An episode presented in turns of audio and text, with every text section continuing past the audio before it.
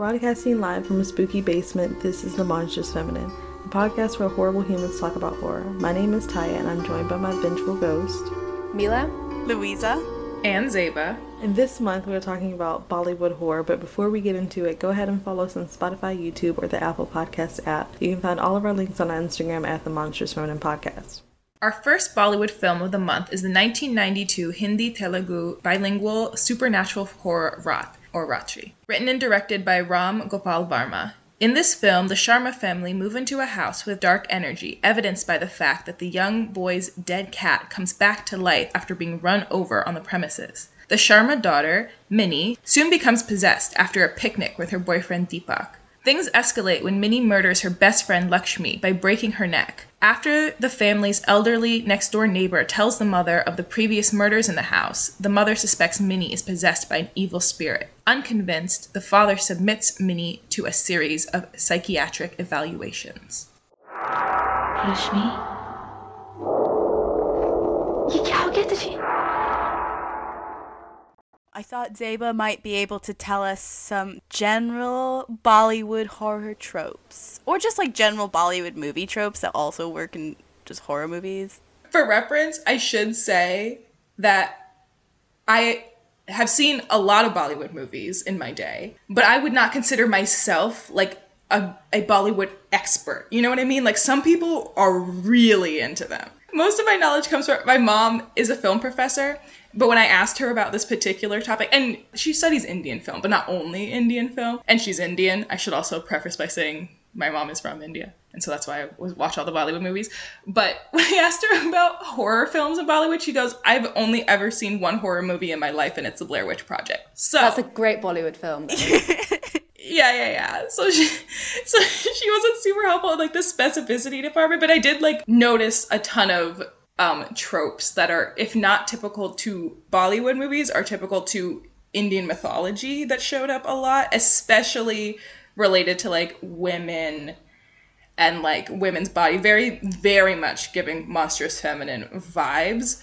Um, so I won't bring up any that have to do with mo- like films that we're going to talk about because they're like very specific but generally there's you know, lots of tropes of women being possessed and that having to do with exactly what Barbara Creed says, like women getting to do things that they and behaviors that they wouldn't typically be able to display. So anger, violence, rage, um, confidence, even a little bit. Like it's an excuse for women to act out. So basically, Bollywood became like an international thing in the 70s because it was like this big like post-colonial movement about like representation and we're like Indians are going to represent India. There was like the deregulation of media with the end of the Raj and so Bollywood movies took off in a way that like other international movies I guess didn't. Like they're big in the Middle East, they're big places outside of India and places where people don't speak Hindi or Tamil or any of these things.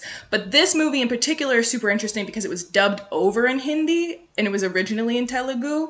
And a lot of Indian movies are actually like South Indian languages and there's a whole other like what they call like Tollywood industry that is separate from mainstream movies, which are always in Hindi, always because it's considered like the most accessible, or it'll have this sort of like English Hindi like yeah, hybrid sort English of language going on. Yeah, because there are some words that just don't exist in Hindi, so you like, or it's like Spanglish, like you go in and out of it. But that was a very active effort to reach a mainstream Indian audience, and then subtitles became a big thing, dubs became a big thing. So the fact that this movie was originally not in Hindi and then was dubbed over is a big deal because that's like very intentionally trying to bring it to a mainstream Indian audience and a horror movie into a mainstream Indian audience. So like that was brand brand brand new especially with this film because like in the 90s the world was watching horror movies but like there weren't a lot coming out of india for indians and this would have been like making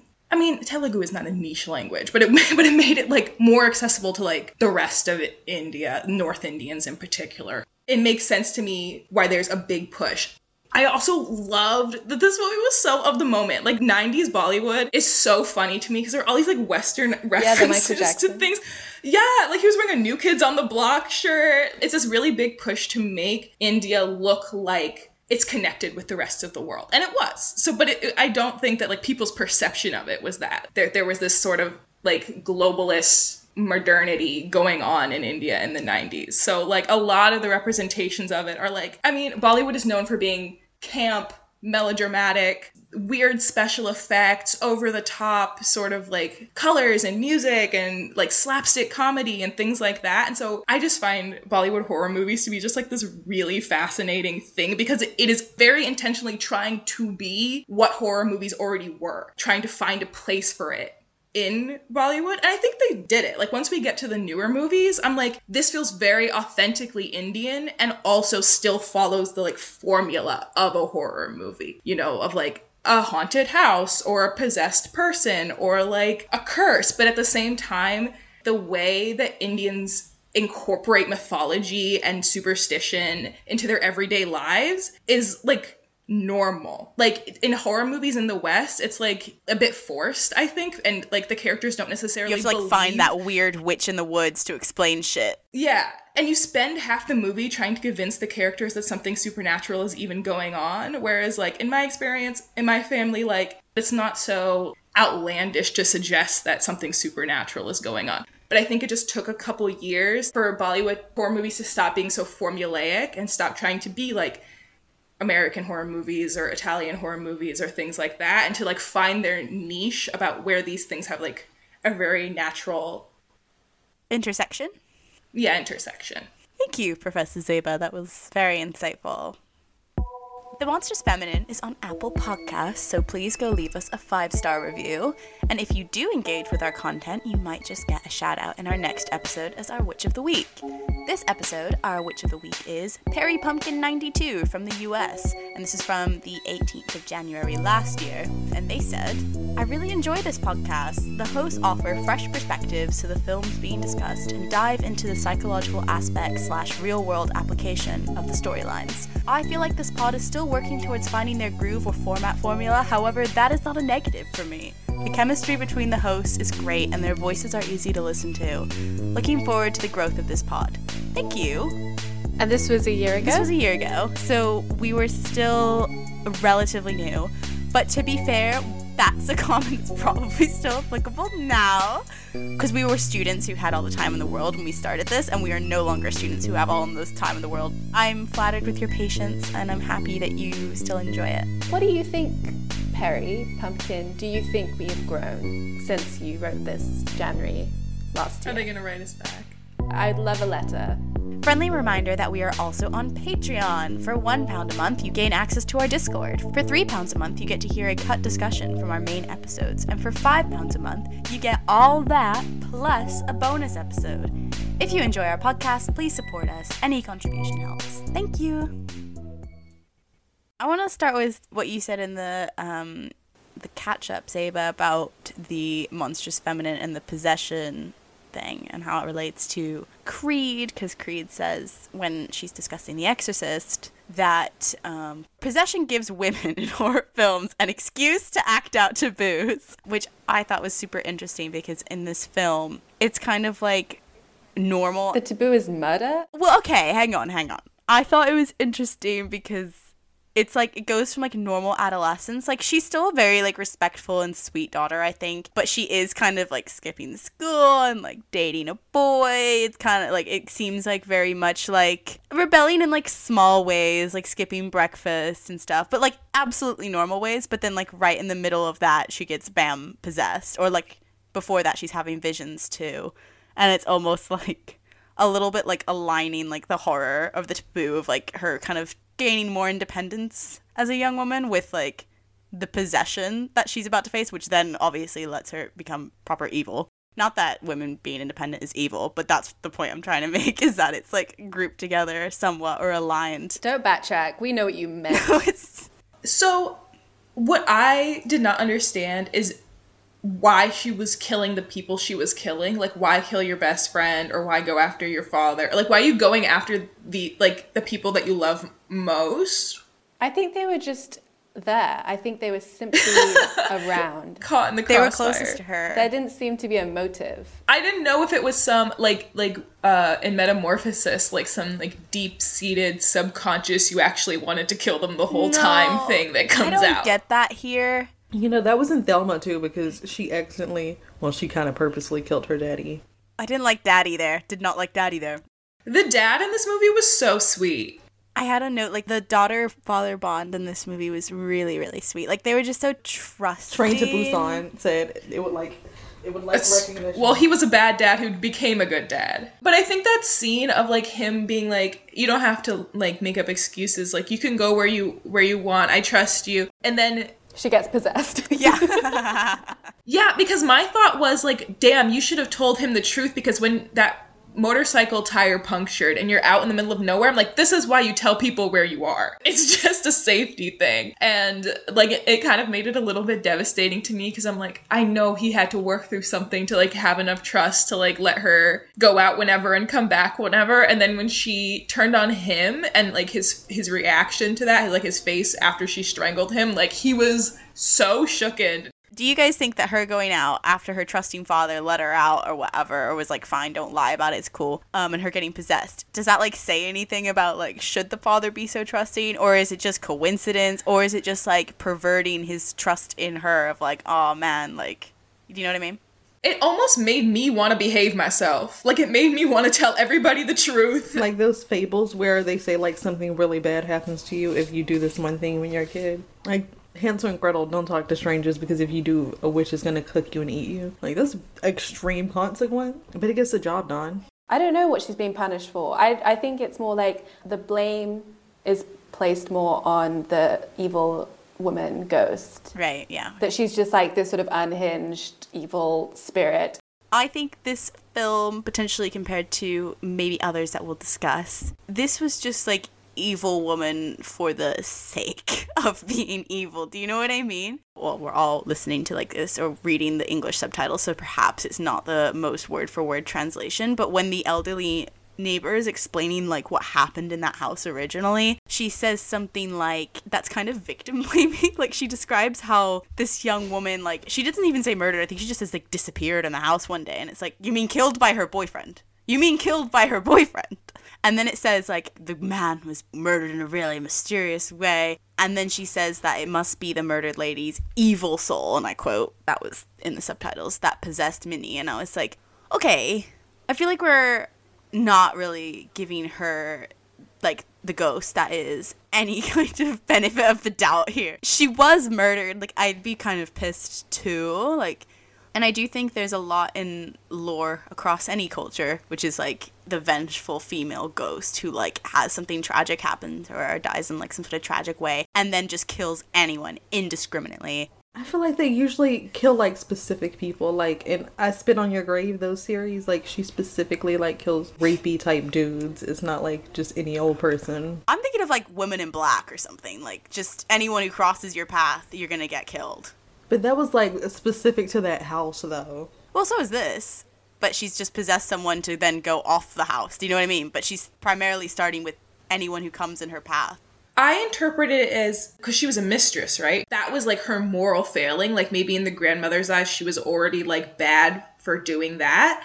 And then, like, to me, it seemed like it was bad women corrupting somebody good like Minnie or somebody you know she's pretty she's a pretty good kid. I thought it was like sort of implying that like bad women can corrupt good women. It made sense to me that she killed her friend first because it was at a wedding and then I mean before I knew she was possessed when I was thinking back on it I was like does this have something to do with wanting to break apart happy families, happy marriages from this perspective of like a ghost who's like a perpetual side chick. Oh my god.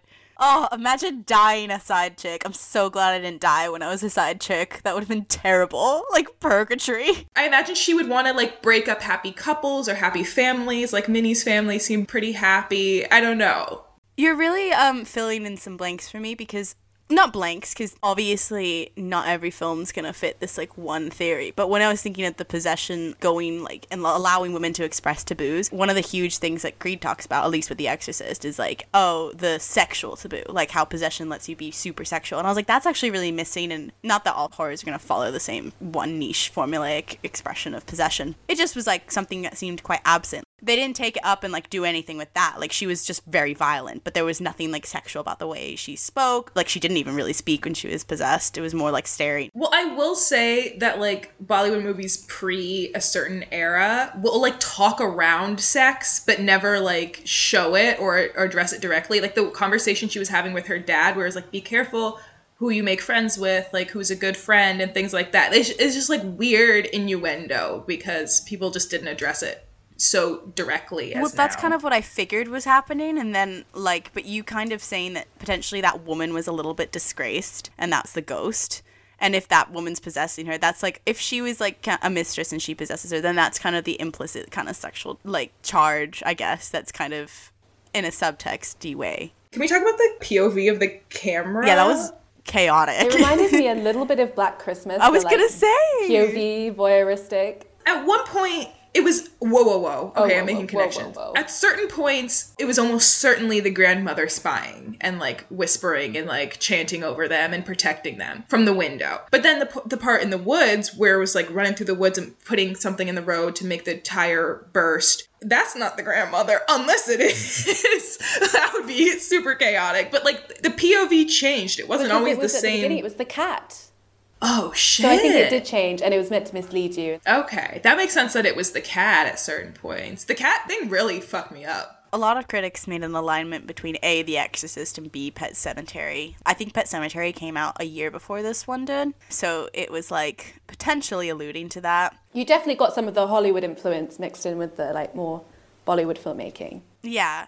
I would be so scared if I was that mother. Like, I know it can be another cat. I guess I would rationalize it and be like, that's just that cat's brother. I'm surprised she went straight to that's a zombie cat. I think she was already freaked out about like the bad She omen sense it. thing. Yeah, yeah, yeah. I want to talk about her intuition actually, because I feel like in this film it's very much like women's intuition pit against like men's reaction to something or men's beliefs, as in like their approaches, which aren't necessarily gendered, and I think in different contexts you could switch, and I'll explain that. But like basically the mom is like instantly like she's like this is supernatural right? Like there's something happening. And the father is like no no no she's mentally ill. And he goes a very like medical route and what I mean by this could switch is I think sometimes in maybe a different genre or different like whatever in different films, like it will be the woman who's trying to convince them that they're actually mentally ill and the men who deny it. Like I think mental illness could be like considered a kind of thing that people don't believe in general. But in this context, it's like very much medical approach and mental illness is like the masculine one and the supernatural is like the feminine one. Like that's what we're believing here or how it's been divvied up. The doctor, the doctor's pretty tolerant to be fair, and he's like kind, but he does say like, "Oh, like let her, you know, go to this witch doctor. It will give her some satisfaction," which is kind of condescending. So it's kind of like let the woman kind of indulge these whims, and then we'll get to the serious stuff. That was the tone. The women are usually right in these movies, like the women who possess some sort of intuition or even like that they lean more towards belief in the supernatural rather than science or like a mental health explanation. That feels like more the general consensus of like people like i don't know of society like like a lot of like a lot of cultures are that way where they're like prey on it. This is not a mental illness. It almost feels like the reversal of what we've seen. Like for some reason i was thinking of suspiria because they talked to the psychologist in that one too and there's a sort of like supernatural versus mental health thing going on. And i, I even the way that the psych like the psychologist in this one was interviewing her, like when he was trying to figure out if she killed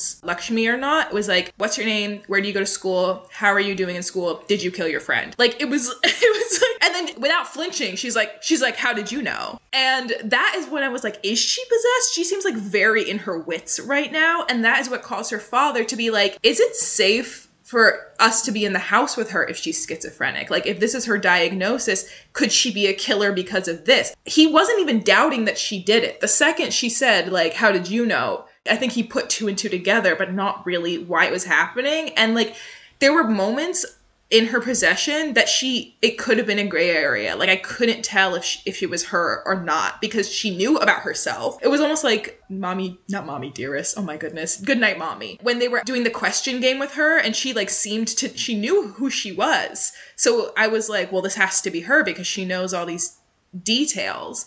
And she was having visions ahead of time. So i'm like how much of this is complete total possession where she is aware of what's is unaware of what's going on versus how much does she remember and is aware after she kills people. Like does she remember killing people? Because in the end when she's split in two it seems like she's sort of like trapped in the body and witnessing the events that are going on but not in control of the body.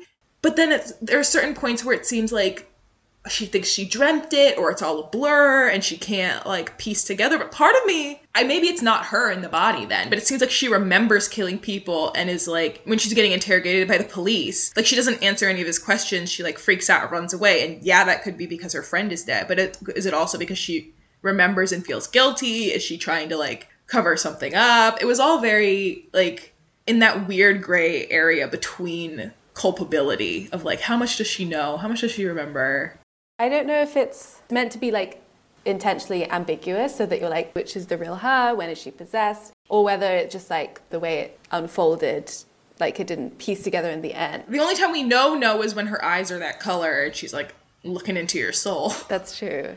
Because mental illness is brought up and like a alternative to what's going on, do you think there's like a bit of fear of mental illness I interpreted that as like trying to establish like Indian identity in film. This is very much of that era of like we don't believe actually we don't believe in schizophrenia. It's actually a ghost and that's how we view things. Like to me it was not a masculine feminine binary, it was an eastern western diagnosis binary and like look how intuitive our women are. Without her we wouldn't have known that this was possession. And it's like a very weird I don't know what to make of it almost. I need to like sit with that. Yeah.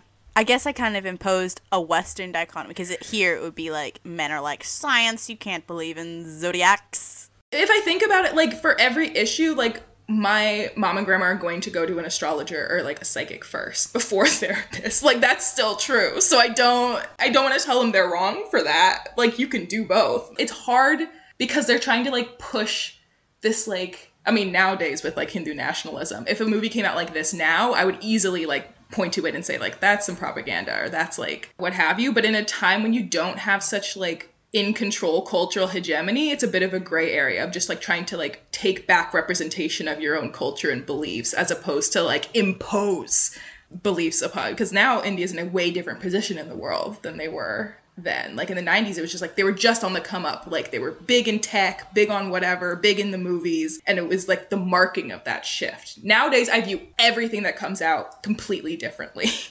I think that like medicine in general took a, a really big turn from how it used to be. Ugh, I hate to quote Foucault. In his book, The Hospital, he talks about how like medicine went from being the person who came in your house and put herbs like on your wounds, like saw you regularly and tended to you, till being like you go to a hospital and someone you wait in a room for like hours and someone comes and says like, okay, you got this by. And like that depersonalization of medicine, I think in a way is like very masculine. It feels masculine in a way everything is like very oversimplified and there's like always an easy solution for stuff. And nowadays especially like when you have so much like medical disparity around the world and there's a lot of different countries that are having like a resurgence of women dying in labor particularly the us is having a, a really big problem with black maternal health there's practical reasons of why women don't trust doctors or going to medical doctors. I mean you can look at most medical textbooks and most of the like symptoms and diagnoses and stuff are built around male patients that they did the studies on. And furthermore than that, it's like most of the symptoms or even like on skin conditions are only like described on white skin. So there is like naturally distrust, especially among women and especially among women of color or of medical facilities. It's hard with like movies like this or movies in general of like when people are like, oh my gosh, like it feels so like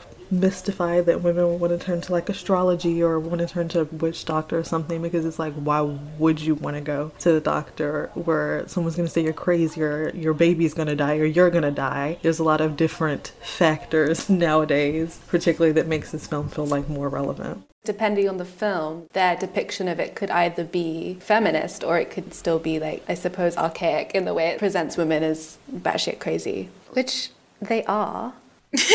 True.